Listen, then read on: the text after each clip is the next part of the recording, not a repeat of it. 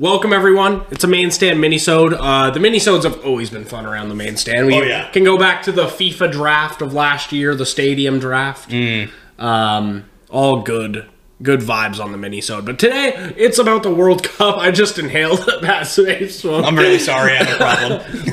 um, we want to really promo uh, Slapshot Session Ale, Maine Mariners. Uh, go out and watch USA England at Monument Square. Um, and we want to make sure you know people are buying the packages. Go into the Mariners later that night.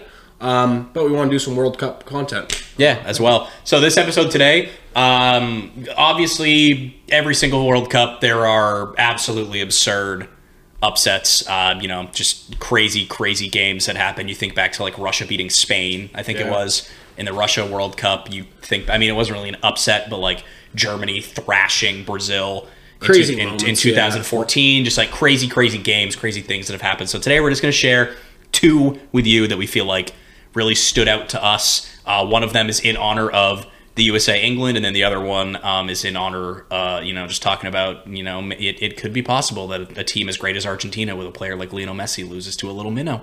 You know, Yeah, that's true. So, uh, we'll, we'll, you know, we'll dive right into it. We'll start with it we'll start with our fellas, the guys in the USA. So, set the scene for you. It's 1950. It's post World War One.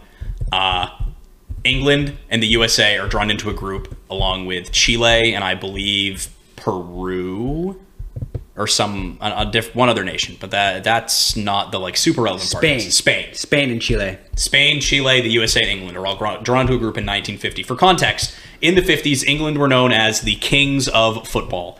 Post World War One, they had only lost four games. They had won, I believe, 28 or 23 in the build-up to the 1950 World Cup, uh, including a 4-0 win over Italy and a 10-0 win over Portugal in the the two weeks before we get into the tournament. Uh, England were three to one winners, three to one to win the whole tournament, I believe. Um, and the USA was comprised of 11 guys who did not play the sport professionally. There was postman. There was a dude who was a hearse driver uh, for his family's moratorium. Just to name a couple of random professions, there was a part-time teacher that actually could not get time off to come to the World Cup and play in the squad. So, a bunch of semi professional guys going up against uh, arguably the best team in the world of 1950.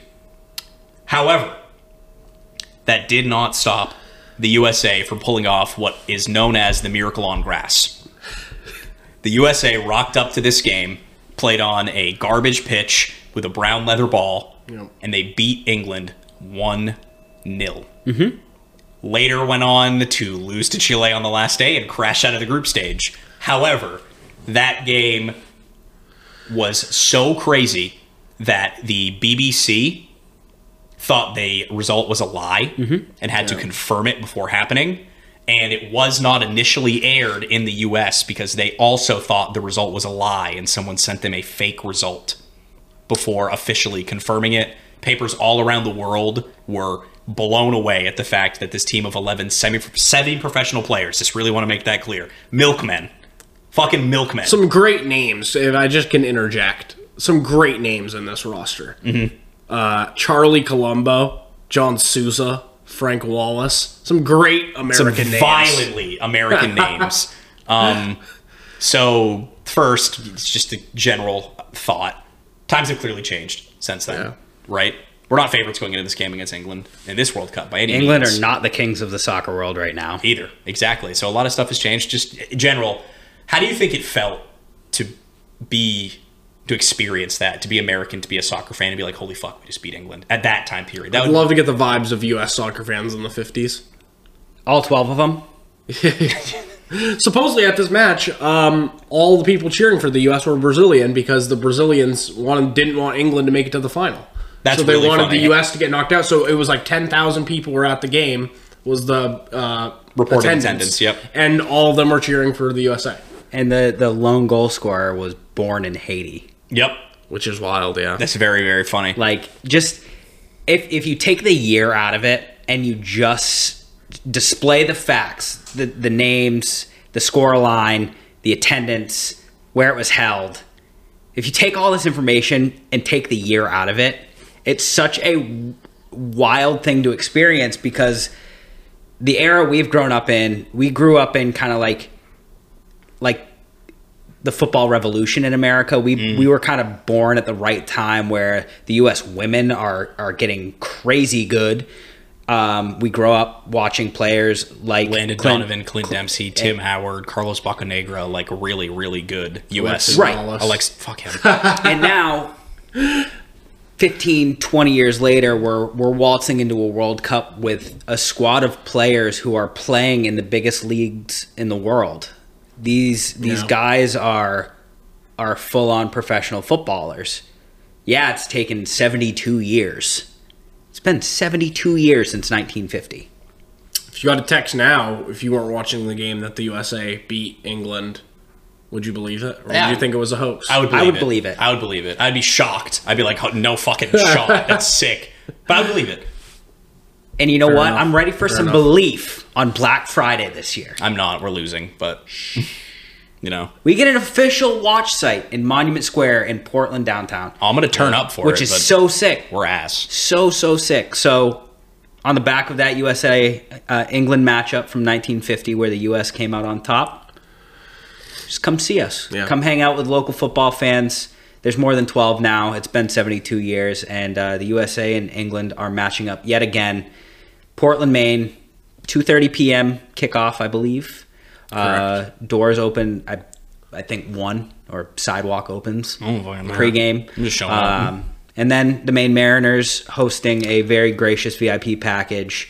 Uh, includes uh, some some tickets to the beer. event, some beer, a limo ride from Scarf. Monument Square down to Re-Raws, a scarf, and ice level tickets to the home game. You also get a four pack of Mm-hmm. the Slapshot Session Ale. Watch sir. some hockey to drown out your sorrows when the U.S. get bodied. so second game too, we have the other upset. yeah. Um, Cameroon and Argentina. This one, I, I personally think this game is a little more insane. Sorry, I got to pull my notes up here again.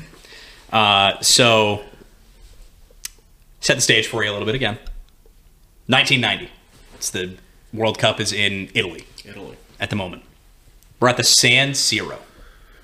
Diego Maradona's Argentina are rocking up to the stadium. Group stage game, Group B. Cameroon versus Argentina. In the early 90s, uh, African football was not really viewed the same way it is it's viewed today. It didn't really have the players like the Salas, the Manes, the Yaya Torres, the Didier Drogbas, the Seydou Doumbia to an extent. It didn't really have these players kind of had this aura around them that like really elevated African football to like the respected level that it's it's at today, where there's like a lot of these like top top class players, like you know the like Sadio Mane, Mohamed Salah again, just Koulibaly. Koulibaly, just to name, just to name a few like really really high level African players. And the world didn't really view African football like that in the 90s, un, uh, you know, unfortunately too, because there clearly were good players, which is why we're about to talk about Cameroon beating Argentina. Diego Maradona's Argentina in 1990, 1 0. Not down one man, down two. Two red cards. Second one, mind you, was in the 89th minute, and it was just a, a case of uh, Massing is his last name. I don't know his first name. Uh, murdering an Argentine player running on the wing to stop him from running in, running in on goal. Omam-Biyik, I'm really sorry if I'm butchering these names too. It's just I'm a, a stupid American. But Omam-Biyik scores the lone goal for Cameroon in the 67th minute. Six minutes after the first Cameroonian red card in the 61st minute, uh, Kana-Biyik, not gonna, maybe brothers? Maybe. Poss- possibly. There, it's hyphenated, so I'm not really sure. Again, I'm just going off of the the general things that I know. No disrespect intended here.